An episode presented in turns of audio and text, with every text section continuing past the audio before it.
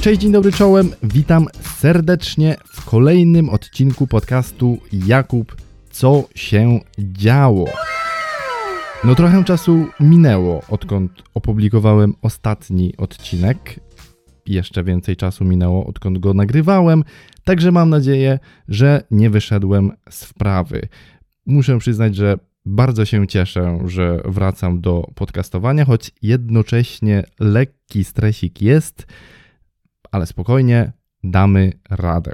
Kochani, dzisiejszy odcinek, zgodnie z zapowiedzią, będzie odcinkiem poświęconym w całości zimowym wyprawom górskim w Tatry. A konkretniej mojej jednej takiej wyprawie, ale też być może waszym zimowym wyprawom górskim w Tatry, jeśli się kiedyś na takie zdecydujecie, gdyż będę tutaj mówił między innymi, jak się do takiej wyprawy przygotować, opowiem wam, co ze sobą zabrać, jakie ciuchy, jakiego sprzętu będziecie potrzebować, ale też napomknę co nieco o planowaniu tras na przykład, no i ogólnie jak się zabrać do organizacji takiego pierwszego wyjazdu w Tatry zimą. I tutaj od razu chcę mocno podkreślić słowo pierwszego, gdyż właśnie do osób, które jeszcze nie były w Tatrach zimą, ten podcast chciałbym skierować. Więc jeśli dopiero planujecie swój pierwszy zimowy wyjazd w góry, to ten podcast jest jak najbardziej dla Was. A jeśli macie już jakieś doświadczenia w tej materii, no to pewnie nie za wiele nowego się tutaj dowiecie. To jest pierwszy disclaimer, takie ładne polskie słowo. Disclaimer drugi. Nie jestem ekspertem w tym temacie. To chcę od razu jasno podkreślić. W związku z tym, proszę Was, nie traktujcie tego podcastu, tego materiału jako czegoś, co przygotuje Was kompletnie do zimowego wyjazdu w Tatry. Dla własnego bezpieczeństwa nie róbcie tego. Traktujcie ten podcast raczej jako wprowadzenie do tematu, taką pierwszą lekcję, pierwszą wskazówkę, a jeśli uznacie, że chcecie jechać w Tatry zimą, do czego zresztą gorąco Was zachęcam, no to koniecznie, koniecznie poczytajcie, czy też posłuchajcie, albo pooglądajcie na ten temat więcej. A najlepiej to zapiszcie się na na przykład kurs turystyki zimowej, ale o tym za chwilę. Wracając jeszcze do czytania, słuchania i oglądania, to w tym odcinku podcastu, a jest to odcinek 22, w jego wersji YouTube'owej, w opisie tego odcinka zostawię Wam jakieś przydatne linki w tym zakresie. Będą to materiały, z których sam korzystałem, przygotowując się do wyjazdu w Tatry zimą, więc jeśli jesteście zainteresowani tematem, chcielibyście poczytać, usłyszeć lub zobaczyć więcej, no to koniecznie zajrzyjcie na mój YouTube. Ok, to już chyba wszystkie disclaimery, o jakich chciałem wspomnieć. Możemy zaczynać.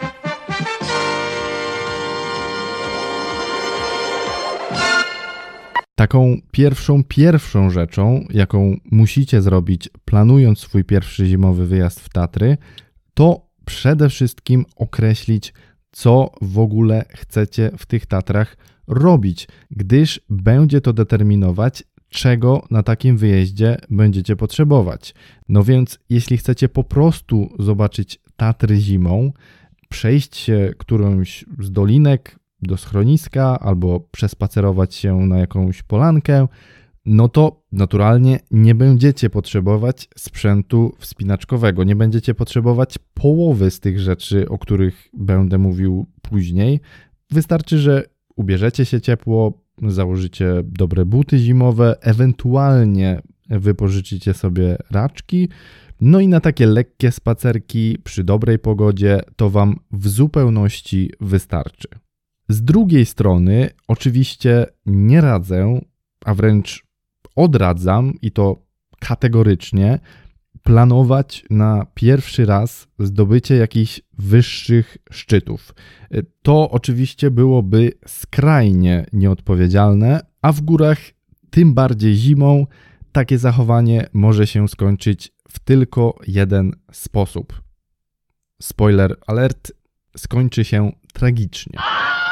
Załóżmy więc, że na swój pierwszy zimowy raz w Tatrach nie chcecie cały czas turlać się po dolinkach, chociaż oczywiście nic złego w tym nie ma, ale wy chcielibyście też wspiąć się na jakiś mniejszy szczyt albo na przykład wejść do schroniska w Dolinie Pięciu Stawów Polskich. Co zresztą serdecznie polecam, a jeśli chcielibyście zobaczyć, jak taka wyprawa do piątki może zimą wyglądać, to odsyłam Was po raz kolejny do mojego kanału na YouTube. Tam znajdziecie film pod tytułem Tatry zimą, Dolina Pięciu Stawów, który pokazuje, jak wyglądało nasze wejście. I tutaj posługując się sloganem z tegoż filmu, no lekko nie było. Naprawdę warunki były bardzo srogie, no i ja w ogóle nie przypuszczałem, że Tatry zimą mogą tak wyglądać, bo miałem wrażenie, że jesteśmy znacznie wyżej niż te 1500 metrów nad poziomem morza, czy coś w tym stylu.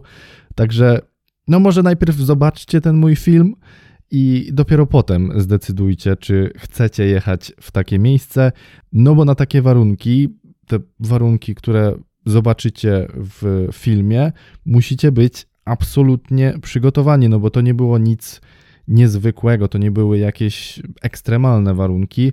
Tak po prostu w Tatrach bywa. No i też do takich warunków chciałbym Was dzisiaj przygotować. No dobrze. Wiecie już po co przyjechaliście w Tatry. Załóżmy teraz, że wybraliście już sobie jakiś cel wycieczki, jakiś mniejszy szczyt. Wiecie, gdzie chcecie iść. Co teraz? No po pierwsze, warto poczytać trochę w internecie na temat samej trasy do tego miejsca, do tego szczytu, który sobie wybraliście. Dla takich bardziej popularnych tras, takich opisów w internecie można znaleźć całe mnóstwo i można się z tych opisów dowiedzieć całkiem ciekawych rzeczy. Na przykład dowiedzieć się, ile czasu zajmie Wam taka wycieczka, czy na tej trasie są jakieś niebezpieczeństwa, którędy w ogóle wiedzie szlak, bo musicie pamiętać, że zimą w Tatrach nie ma wytyczonych szlaków, oprócz tam chyba dwóch miejsc, no bo wiadomo, te letnie szlaki są zasypane. Warto więc trochę się rozeznać, zaplanować sobie później odpowiednio, o której musicie ruszyć, jakim tempem iść, żeby dojść do tego wyznaczonego miejsca i wrócić jeszcze przed e, zmrokiem. No wiadomo, takie podstawowe rzeczy, które w zasadzie niezależnie od pory roku powinno się uwzględnić w planowaniu wycieczek górskich. Po drugie, ściągacie sobie na telefon aplikację na ratunek. To jest oficjalna aplikacja Tatrzańskiego Ochotniczego Pogotowia Ratunkowego, w skrócie TOPR, i może ona Wam uratować życie. Działa ona w taki sposób, że jak już ją sobie pobierzecie i w razie gdyby coś Wam się stało i potrzebowalibyście pomocy, to ją uruchamiacie jednym tapnięciem w ekran łączycie się z centralą TOPRu, opisujecie co się Wam stało, dlaczego potrzebujecie pomocy i kolejną rzeczą, którą aplikacja robi już samoczynnie, to wysłanie waszego, waszej dokładnej lokalizacji. To oczywiście bardzo ułatwia ratownikom pracę, bo nie muszą was szukać, wiedzą mniej więcej, gdzie się znajdujecie, ale na pewno więcej niż gdybyście po prostu zadzwonili i próbowali opisać swoją pozycję. No więc jeszcze raz powtarzam, punkt drugi, ściągacie sobie na telefon aplikację na ratunek. Koniecznie bez dyskusji. Punkt trzeci. Sprawdzacie prognozę pogody i komunikat lawinowy. To pierwsze, no to wiadomo, warto wiedzieć, jakie warunki będą na zewnątrz w dniu, w którym planujecie swoją wyprawę. To drugie jest jeszcze ważniejsze, bo pozwoli Wam określić, czy w ogóle będziecie mogli gdziekolwiek wyruszyć. Taki komunikat wysyła właśnie TOPR i znajdziecie go na stronie lawiny.topr.pl. Jest on wysyłany codziennie w sezonie zimowym o 18 i określa warunki lawinowe na kolejny dzień. Musicie się z tym komunikatem przed wyruszeniem gdziekolwiek dobrze zapoznać, sprawdzić jakie jest ryzyko i adekwatnie dostosować swoje plany, czyli czasem po prostu z nich niestety zrezygnować. Czyli jeszcze raz, punkt trzeci, sprawdzacie prognozę pogody i koniecznie komunikat lawinowy. No i teraz rzecz ostatnia, nieobowiązkowa, ale no, ja uważam, że bardzo, bardzo przydatna. A jeśli planujecie jakieś dłuższe, dalsze lub wyższe eskapady zimą w górach, no to po prostu wskazana. Chodzi mi o kurs turystyki zimowej. Słuchajcie, góry zimą to naprawdę nie są przelewki. Istnieją niebezpieczeństwa, z których trzeba sobie zdawać sprawę i które trzeba umieć dostrzegać i je omijać, albo wiedzieć, co robić w przypadku, gdy nie zdążymy takiego niebezpieczeństwa uniknąć. E, trzeba też wiedzieć, jak w ogóle poruszać się zimą w górach, jakiego sprzętu używać i jak go używać prawidłowo. No, jest tego mnóstwo, ale wszystkiego możecie dowiedzieć się właśnie na takim kursie. Niestety nie są to tanie rzeczy.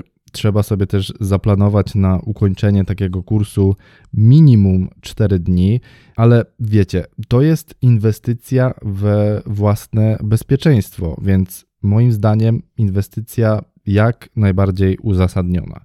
W naszym przypadku to było tak, że dokładnie w dniu naszego wyjazdu w Tatry ogłoszono, była konferencja, na której pojawił się minister zdrowia i ogłosił, że od soboty w życie wchodzą nowe obostrzenia, w wyniku których zamknięte zostają hotele, w tym także schroniska górskie. No i w efekcie wszystkie takie kursy zostały odwołane, no bo one zakładają nocleg właśnie w schronisku. Najczęściej jest to schronisko w Morskim Oku. No więc nie mogliśmy wziąć udziału w takim kursie, a przynajmniej w tym terminie, w którym byliśmy w Tatrach. No i zaczęliśmy się zastanawiać, co w takim razie zrobić, czy odpuścić w ogóle ten kurs, czy jednak szukać czegoś na zastępstwo. No i Aldonka dowiedziała się, że są również organizowane takie jednodniowe, powiedzmy, kursy, z tym, że to nie jest wtedy kurs turystyki zimowej, tylko kurs zimowy, tak się to mniej więcej nazywa. Natomiast on w swoim programie zakłada wszystkie te rzeczy, których uczycie się normalnie podczas takiego y, kursu turystyki zimowej, takiego pełnego czterodniowego.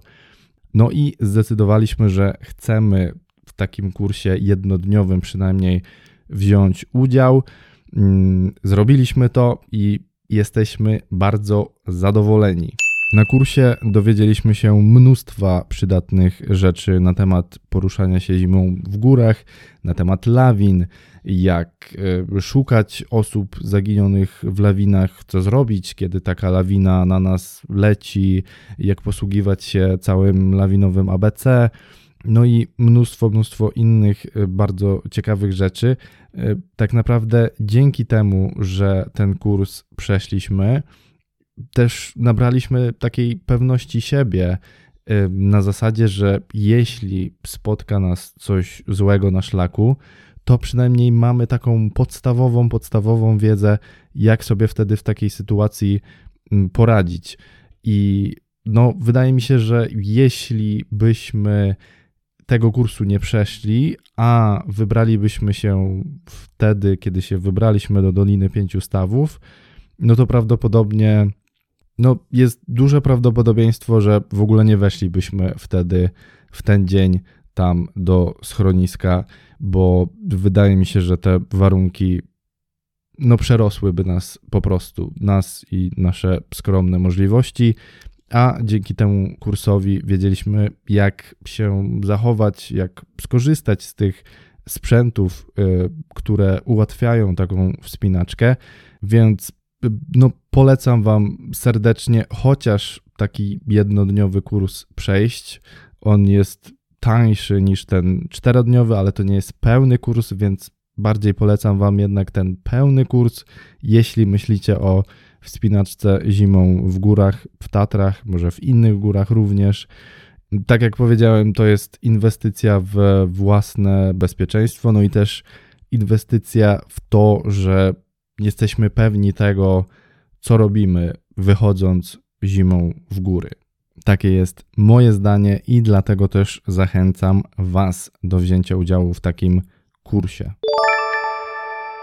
Ok, wiecie już, jak przynajmniej podejść do planowania swojej pierwszej zimowej eskapady górskiej.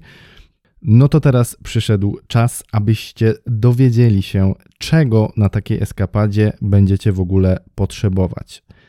Tą listę potrzebnych rzeczy podzieliłem na dwie kategorie. Jedna z nich to ubranie, czyli to, co powinniście mieć na sobie wychodząc zimą w góry, a druga kategoria to kategoria plecak. I tam, jak możecie się domyślić, powiem Wam, co w plecaku podczas takiej wyprawy powinno się znaleźć. Zacznijmy sobie od ubrań. Na początek jeszcze tylko dopowiem, że oczywiście ta lista jest subiektywna, natomiast ona nie jest przypadkowa. Ona jest wynikiem po części naszych własnych doświadczeń i tego, co się w naszym przypadku sprawdziło w górach, a co nie, a po części wynikiem naszych przygotowań do tego wyjazdu zimowego w góry, bo przygotowywaliśmy się dosyć solidnie, zwłaszcza Aldonka, która wzięła na siebie ciężar researchu, jakie materiały, z jakich materiałów powinny być te ciuchy wykonane, jakie to powinny być ciuchy i tak dalej, i tak dalej, więc tutaj szapoba dla Aldonki. Natomiast, no tak jak powiedziałem, lista jest subiektywna, ale nieprzypadkowa. Moim zdaniem to jest taki podstawowy zestaw rzeczy, które powinniście mieć na sobie który będzie, który da Wam wygodę na szlaku, da Wam komfort poruszania się po szlaku zimą w górach i który jednocześnie, mm, dzięki któremu będziecie jednocześnie przygotowani na każdą, na każdy kaprys pogody, na każdą ewentualność pogody, więc no, moim zdaniem możecie spokojnie założyć, że potrzebujecie wszystkich tych rzeczy, jeśli myślicie o wyprawie zimą w góry w takim stylu, jak to określiliśmy przed chwilą. Ale jednocześnie przypominam, że nie jestem ekspertem w tym temacie, więc mogę się mylić, ale tutaj raczej się nie mylę. Dobra, koniec tego wstępu, zaczynamy. Y, pomyślałem sobie, że listę skonstruuję w taki sposób, że zacznę od tych ubrań, które są najbliżej waszej skóry i będę poruszał się na zewnątrz. No więc y, no przydałaby się wam jakaś bielizna, tak na początek, jakieś majtki, takie rzeczy, wiecie, to jest no, no to jest podstawa. Ok.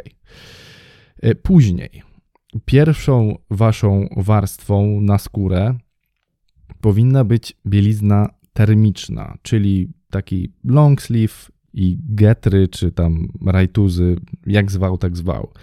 Y, dlaczego potrzebujecie takiej bielizny termicznej?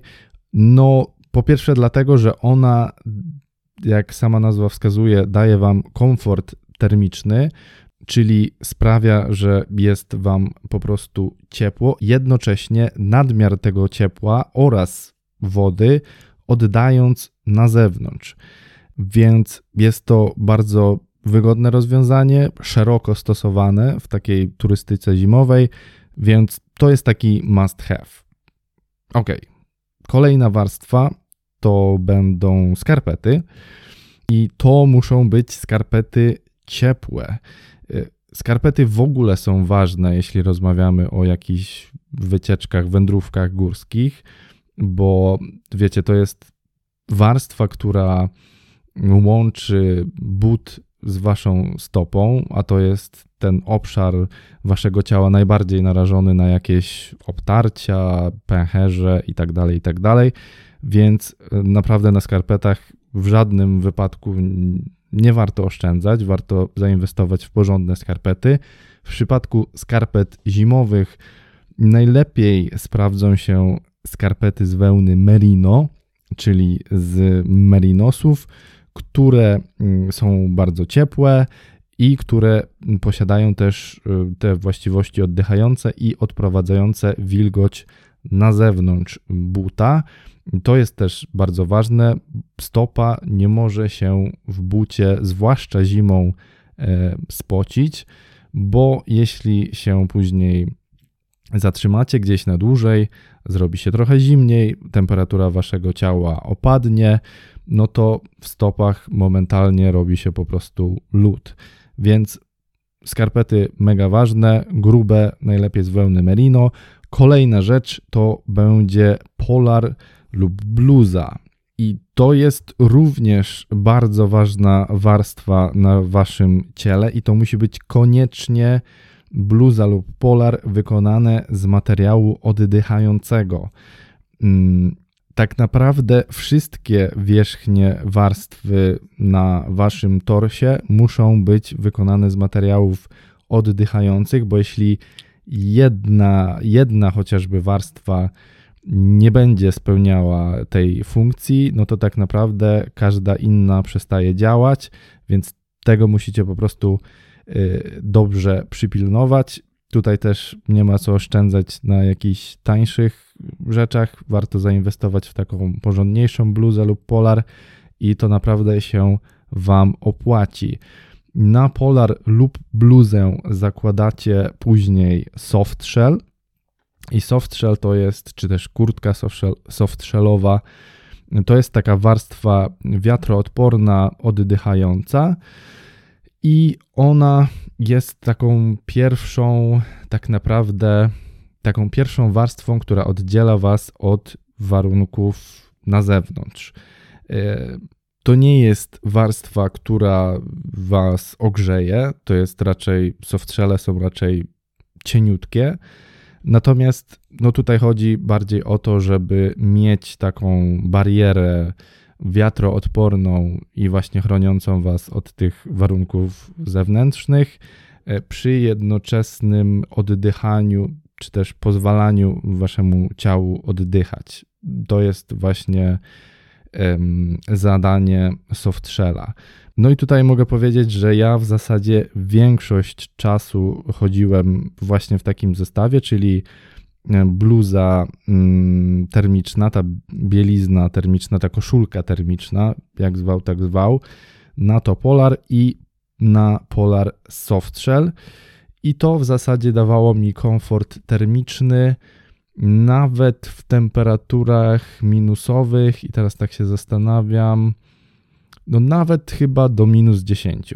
Natomiast ten komfort termiczny był zapewniony oczywiście tylko w ruchu, czyli w trakcie podejść i wspinaczki i tak dalej.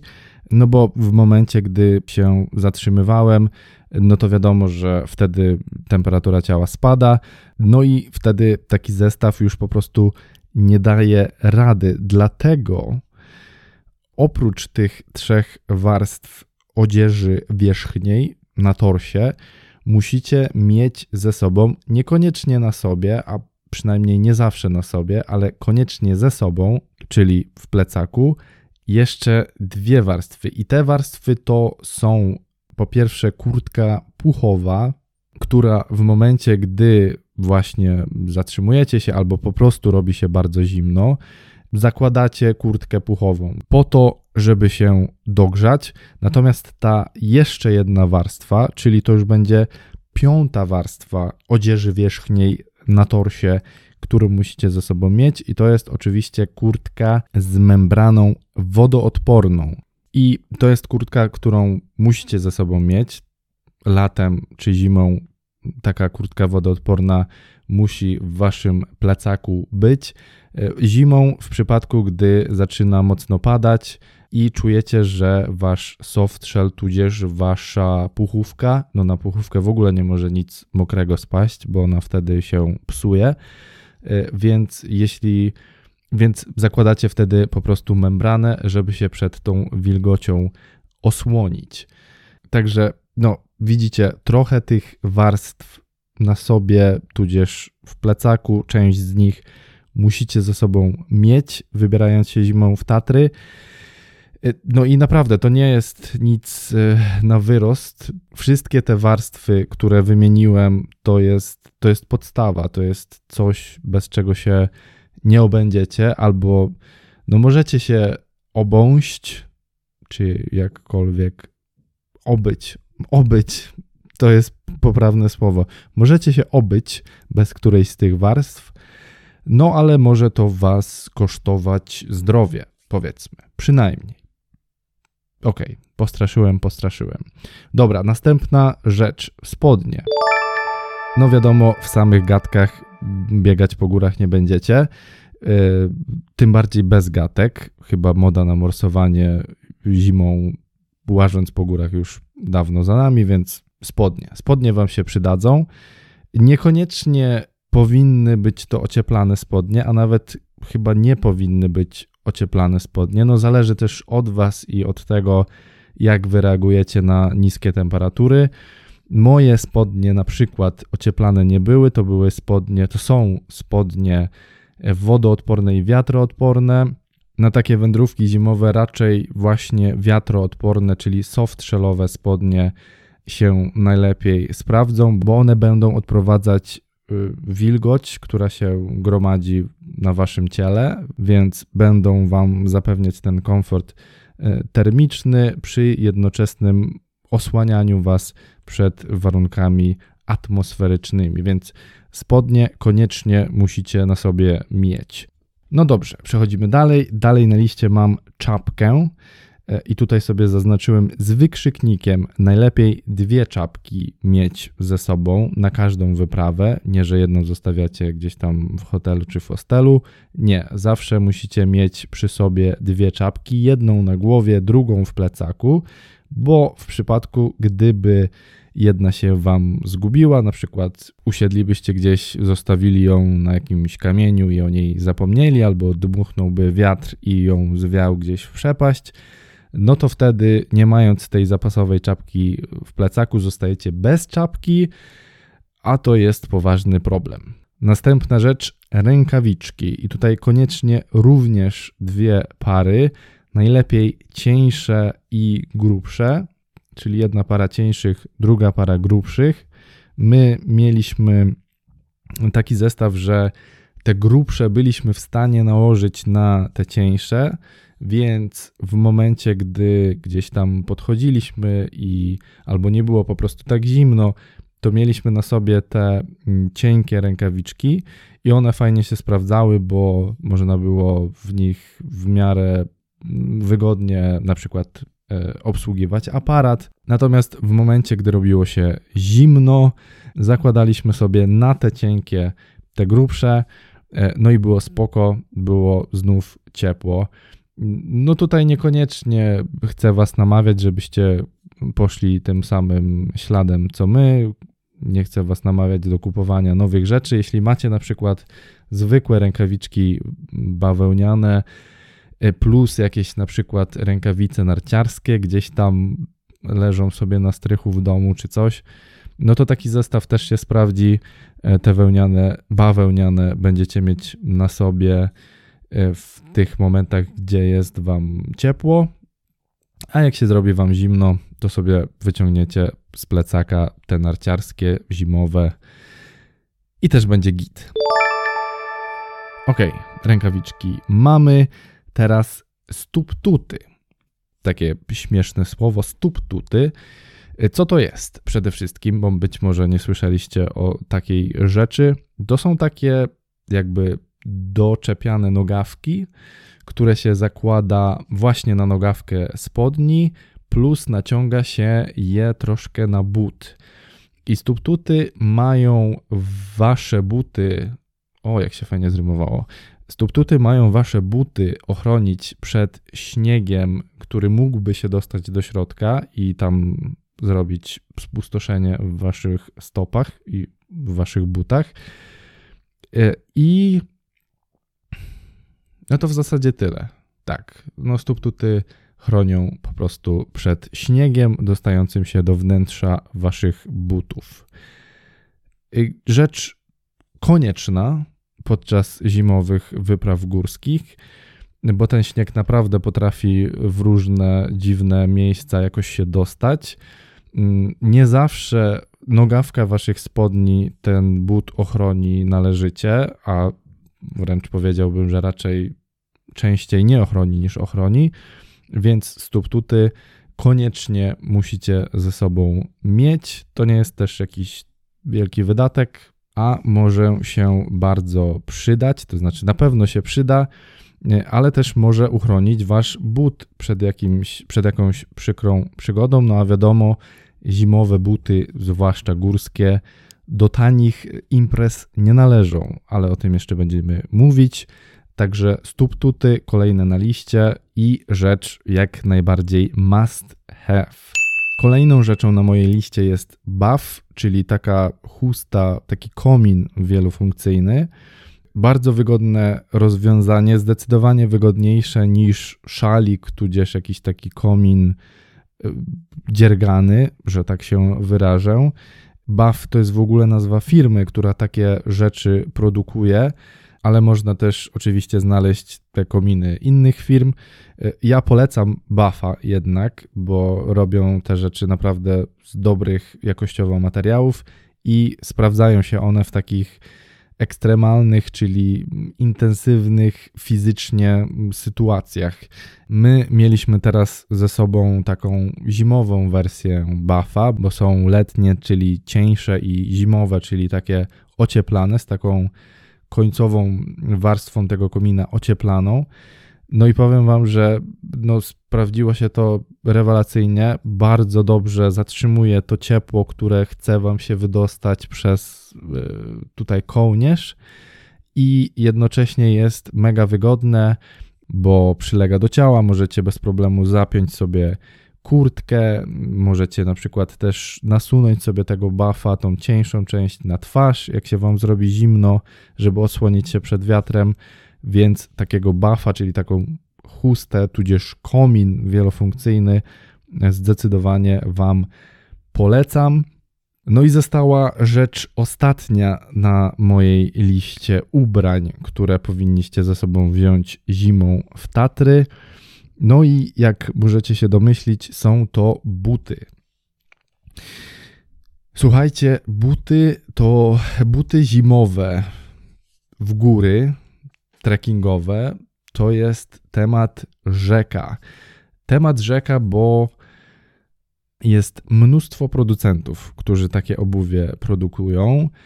Każdy z tych producentów ma kilka modeli, które oferuje. No i no, ta liczba opcji, które macie, potrafi zawrócić w głowie, przynajmniej mi. Nieważne, nie, nie będę się w ten e, temat y, zagłębiał. Ja Wam tylko powiem, jakie buty, co te buty muszą mieć, jakie cechy muszą mieć, żeby one się sprawdziły zimą w górach. Wy sami wybierzecie sobie markę, model, i zakres cenowy. Umówmy się, że tak będzie po prostu wygodniej. No więc, co koniecznie takie buty trekkingowe muszą mieć, jeśli mają się sprawdzić w zimowych warunkach? No po pierwsze, koniecznie to muszą być buty trekkingowe, no bo takie zwykłe buty zimowe absolutnie się nie sprawdzą, nie ma takiej opcji. Powinny to być buty za kostkę, bo taki but będzie po prostu cieplejszy. Taki but musi mieć twardą podeszwę, to jest bardzo ważne. W zasadzie najważniejsza rzecz to, żeby ten but miał twardą podeszwę, ponieważ te buty muszą się nadawać do założenia na nie raków. O rakach jeszcze wspomnę później, E, natomiast chodzi o to, że raki to jest konstrukcja metalowa, niezbyt podatna na jakieś wygięcia, więc chodzi o to, żeby ta podeszwa była wystarczająco twarda i sztywna, żeby nie połamać raków. I tyle. Co oprócz tego, no muszą być to buty ciepłe na pewno. Niekoniecznie zimowe, bo w Tatrach te warunki nie są jakieś ekstremalne pod względem niskiej temperatury. W naszym przypadku, podczas naszego wyjazdu, ta najniższa temperatura to było chyba około minus 12 stopni, więc jakby tragedii nie ma, no ale muszą być to buty y, ciepłe, na pewno nie mogą być to buty letnie czy coś w tym stylu.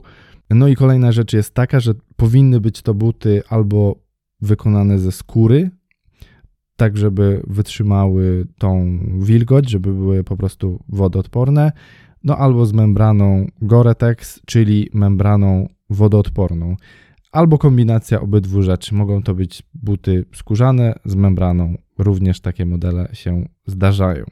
E, fajnym dodatkiem jest taki gumowy otok wokół buta, który uchroni Was przed uderzeniem w jakiś kamień czy coś takiego uchroni w ogóle but przed zniszczeniem, ale to już jest taki dodatek. Najważniejsze to, żeby to były ciepłe, trekkingowe buty y, z możliwie jak najtwardszą podeszwą i wykonane ze skóry lub z membraną Gore-Tex, ewentualnie kombinacja dwóch tych rzeczy. Tyle o butach. I tyle o ubraniach. Jeszcze raz powtórzę może te wszystkie warstwy, które teraz wymieniłem, czyli mamy bieliznę termiczną, ciepłe skarpety, polar lub bluza, soft shell, kurtka puchowa, kurtka z membraną wodoodporną, spodnie, czapka, rękawiczki, stóp-tuty, buff, czyli chusta wielofunkcyjna, tudzież komin wielofunkcyjny oraz buty trekkingowe zimowe koniecznie. No dobrze, kochani, kategorię ubrania mamy za sobą. Przejdźmy teraz do kategorii plecak. Słóweczko jeszcze na temat samego plecaka. Może Was na przykład ciekawić, jaki to plecak powinien być, więc e, już Wam tą tajemnicę wyjawiam. E, to najlepiej, jakby był plecak około 30-35 litrowy. Taka mm, pojemność Wam w zupełności powinna wystarczyć. Jakiej to będzie firmy plecak i tak dalej, to już nieważne, to jest wasza sprawa, ale fajnie, żeby miał na zewnątrz jakieś troczki, bo one się Wam mogą bardzo przydać, bo części rzeczy na przykład nie zmieścicie do środka do plecaka, nie wiem, kików trekkingowych czy coś takiego, albo po prostu nie chcecie ich wkładać do środka, więc fajnie, żebyście mieli jakieś troczki, takie tasiemki, E, którymi możecie przytroczyć coś do tego waszego plecaka. To raz. No i tutaj już w zasadzie takie zwykłe plecaki mm, no od razu odpadają. Muszą to być plecaki górskie, więc to jakoś też zawęża wam wybór. No i inna rzecz, która się bardzo przyda, to taki pokrowiec na plecak. Ten pokrowiec bardzo się przyda, bo w momencie, gdy zaczyna mocno sypać, to zakładacie go sobie na plecak i nic wam w środku w tym plecaku nie moknie. Sam plecak też nie moknie, więc się nie niszczy. Wszyscy zadowoleni. Plecak najbardziej. Co y, w plecaku? Co powinno się znaleźć w waszym plecaku? Zacznę tutaj od sprzętu wspinaczkowego i na pierwszy ogień pójdą raki, o których wspominałem przy okazji butów.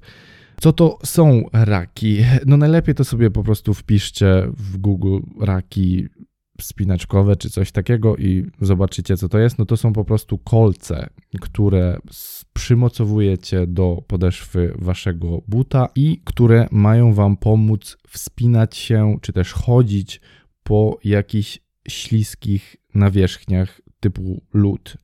No, lód w zimie często się zdarza, więc i raki przydają się dosyć często w zimie.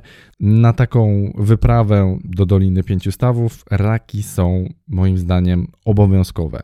Raki to jest droga impreza, podobnie jak inne rzeczy, które musicie nabyć, żeby pojechać zimą w góry. Natomiast y, tutaj dobra wiadomość, raków nie musicie kupować, możecie je wypożyczyć. Jest w Zakopanem na przykład mnóstwo wypożyczalni, które raki w swojej ofercie mają. Wypożyczenie raków ma też tą zaletę, że możecie na miejscu poprosić wypożyczającego, żeby dopasował Wam je do rozmiaru Waszego buta, do Waszej podeszwy. No i też pokazał Wam, jak je w ogóle założyć, no bo to też nie jest nic oczywistego. Trzeba wiedzieć, jak to zrobić po prostu. Nie jest to trudne, ale no, wypadałoby wiedzieć, zanim się je wypożyczy, jak je założyć. Ma to sens. No więc raki koniecznie musicie ze sobą mieć, jeśli planujecie wspinać się gdzieś wyżej. Mm, inna ewentualność to są raczki. To są takie po prostu mniejsze raki, to znaczy te ostrza, te kolce, które są w raczkach, są dużo, dużo mniejsze niż te, które są w rakach. W raczkach to ostrze ma jakieś, ten ząb ma jakieś, nie wiem, centymetr długości, w rakach to jest 5 centymetrów, powiedzmy. E, natomiast raczki, raczkami nie zastąpicie raków. E, raczki służą do czegoś innego. One nie bardzo sprawdzą się przy jakichś podejściach, bo te kolce są po prostu za krótkie i one nie dadzą wam tej przyczepności. Raczki, by the way, też można wypożyczyć, też nie musicie ich kupować, także spoko.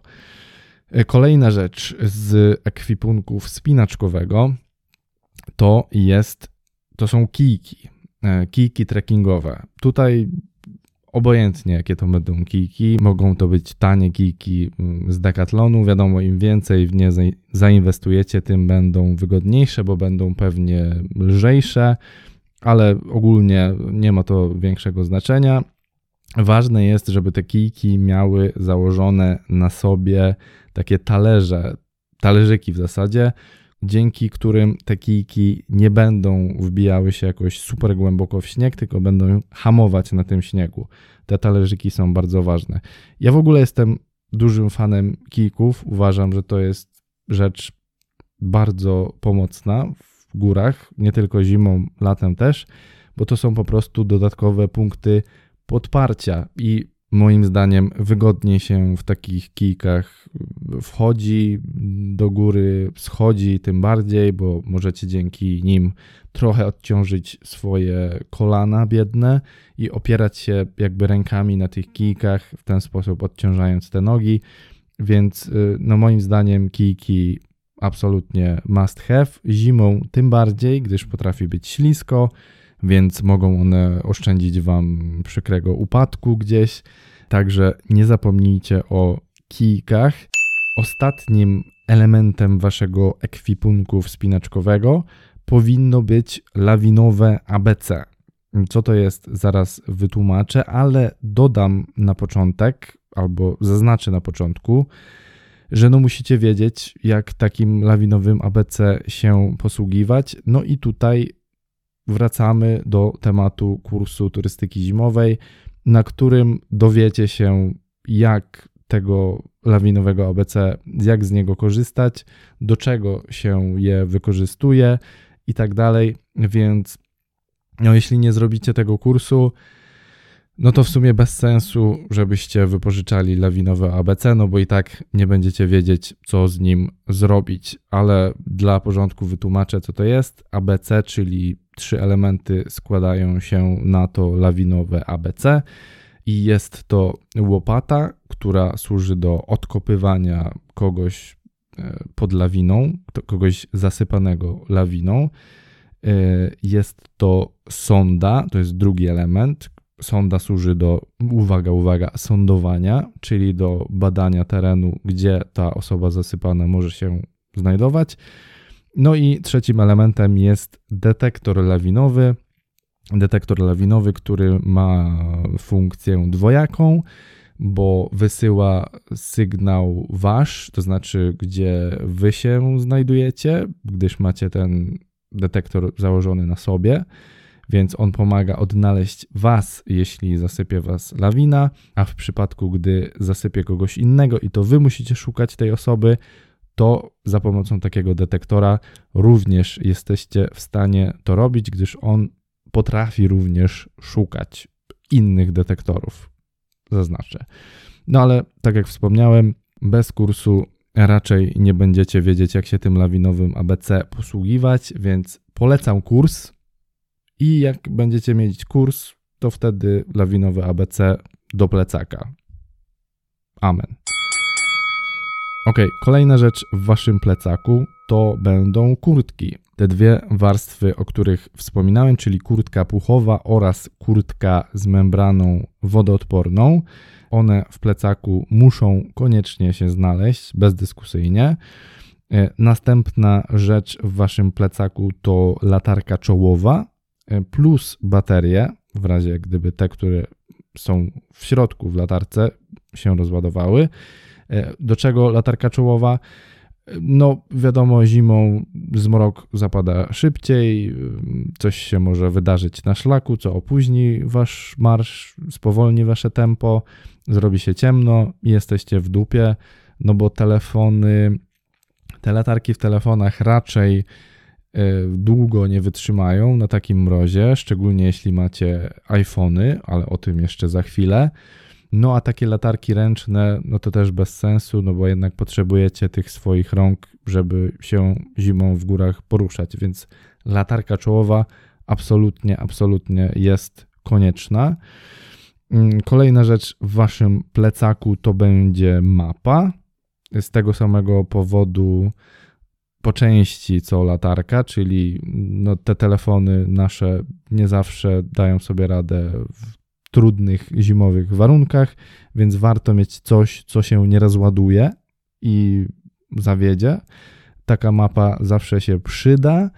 Mapa przyda Wam się również podczas planowania Waszych tras, bo na dobrej mapie y, takiej pokazującej obszar Tatr zaznaczone są również stoki, z których potrafią schodzić lawiny, więc już na etapie planowania swojej trasy jesteście w stanie sobie wytyczyć ją w ten sposób, żeby ominąć te niebezpieczne miejsca. Więc musicie mieć mapę koniecznie. Następna rzecz, ogrzewacze do rąk i stóp. E, to na wypadek, oczywiście, gdyby zrobiło wam się po prostu zimno, albo na wypadek jakichś innych, bardziej traumatycznych wydarzeń. E, to są ogrzewacze chemiczne, je się nakleja na skarpetę w przypadku stóp e, i one tam pod wpływem chyba waszego potu zaczynają działać i ogrzewać stopę. Ja nie miałem okazji z nich skorzystać, więc nie do końca wiem, jak to działa, jakie to jest uczucie, ale Aldonka na przykład tak. No i dzięki temu po prostu nie było jej zimno w stopę. No w ekstremalnych sytuacjach te ogrzewacze mogą zapobiec odmrożeniom więc warto byłoby mieć takie ogrzewacze ze sobą w plecaku. Jedziemy dalej. Następna rzecz to termos z ciepłą herbatą lub czymś innym ciepłym, ale raczej herbata tutaj chyba się sprawdzi najlepiej. Podczas wysiłku fizycznego, wiadomo, tracimy cenną wodę z naszego organizmu, więc musimy się nawadniać z powrotem. Woda, jeśli ją schowamy do plecaka, no to zamarznie i raczej z niej nie skorzystamy, więc musimy mieć coś cieplejszego, co nam nie zamarznie, więc termos, ciepła herbata, no to się rozumie samo przez się. Taki litrowy termos, myślę, że na cały dzień to jest optimum. Optimum, jeśli chodzi o pojemność. Jeśli mamy termos z ciepłą herbatą, no to wypadałoby coś do tego przekąsić, do tej herbatki, czyli musimy zabrać ze sobą jedzenie i musimy zabrać ze sobą dużo tego jedzenia, ponieważ jeśli coś by się nam stało, no to musimy mieć go wystarczająco dużo, żeby przeżyć aż do momentu, gdy nie zostaniemy uratowani. Więc zawsze tego jedzenia powinniśmy ze sobą wziąć więcej niż jesteśmy w stanie, powiedzmy, w ciągu dnia zjeść.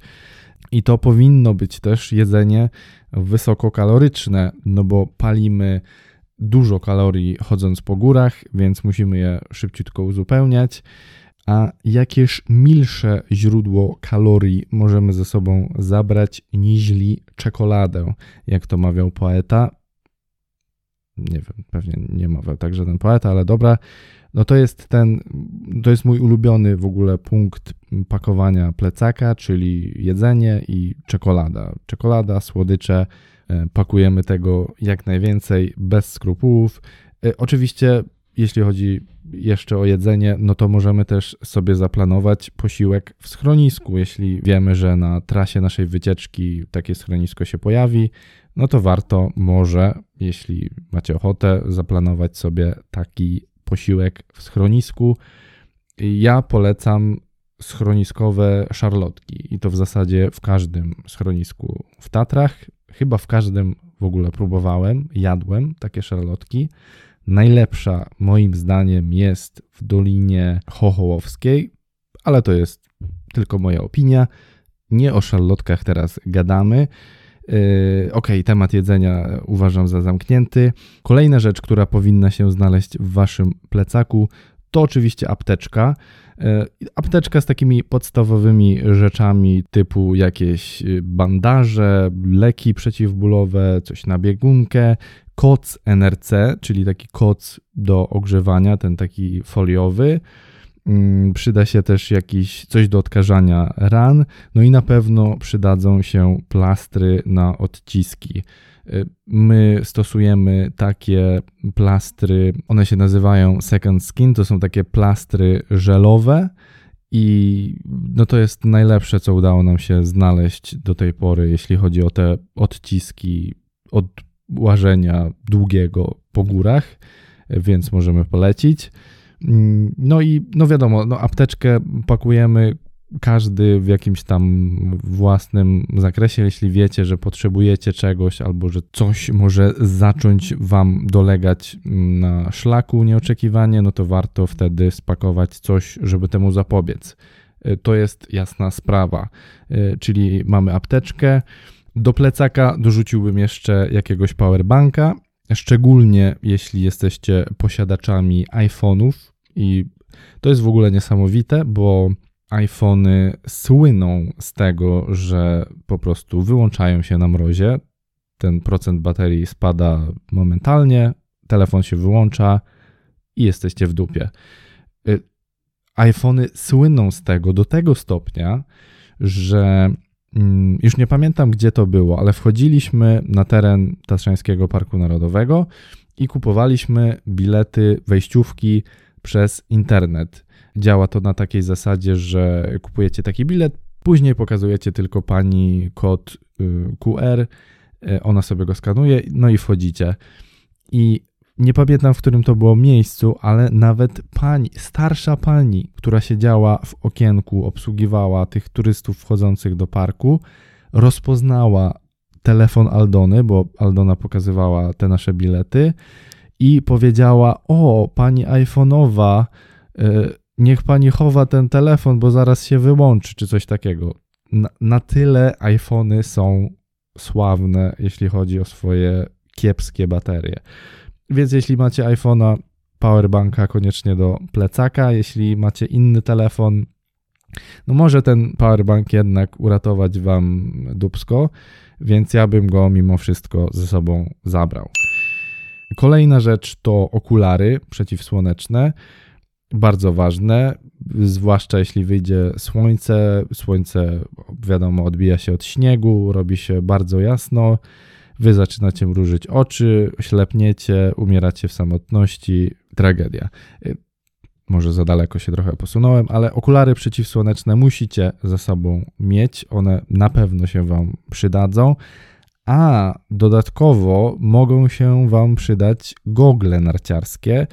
I tutaj odwołuję Was e, znowu do mojego filmu na YouTubie, do tego filmu, który pokazuje nasze wejście do Doliny Pięciu Stawów, bo tam na tym filmie ja mam na sobie okulary, gogle narciarskie, bo zaczęło tak wiać, tak mocno wiać, że bez tych gogli prawdopodobnie szedłbym na oślep. Więc no, gogle narciarskie też mogą się przydać. lepiej je mieć, jeśli, nie wiem, może jeździcie akurat na nartach, to warto wrzucić je do plecaka, mieć je ze sobą na wypadek takich właśnie ekstremalnych warunków. I ostatnia rzecz, ostatnia rzecz w naszym plecaku, ale bardzo ważna rzecz, to jest krem z filtrem. Wiadomo, jak jest słońce, zwłaszcza w górach, gdzie powietrze jest cieńsze. Cieńsze? Nie, tak się nie mówi. Gdzie powietrze jest rzadsze, tak się powinno powiedzieć. No to ono oddziałuje mocniej na naszą skórę, więc musimy ją chronić. Krem z filtrem musi być w naszym plecaku. I to już wszystko. Mamy ogarnięty plecak, mamy ubranie odpowiednie, możemy ruszać do góry, w góry, w Tatry, zimą. A ja mogę kończyć ten odcinek. Dziękuję. Moi drodzy, to już wszystko, co dla Was na dziś przygotowałem. Mam nadzieję, że odcinek Wam się podobał, że okazał się przydatny. Jeśli tak w istocie było, to ja bardzo chętnie się o tym od Was dowiem. Na przykład możecie zostawić mi gdzieś komentarz, możecie napisać do mnie na maila jakub.oficjalnie gmail.com Y, bardzo chętnie usłyszę Wasze opinie na temat tego odcinka. Jeśli słuchacie podcastu regularnie, a jeszcze tego nie zrobiliście, albo chcecie zacząć słuchać podcastu regularnie, to zachęcam Was gorąco do zasubskrybowania na przykład mojego kanału na YouTube, jeśli wolicie słuchać podcastu w takiej audioformie, w jakiej podcasty są wydawane, no to zachęcam do dodania mojego podcastu do ulubionych, do obserwowanych, w zależności gdzie mnie znajdziecie, gdzie chcecie mnie słuchać. Jestem na Spotify, jestem na Apple Podcast, jestem na Google Podcast, jestem na anchor.fm, na Overcast chyba też jestem. Jestem wszędzie wszędzie tam, gdzie podcasty się ukazują, przynajmniej.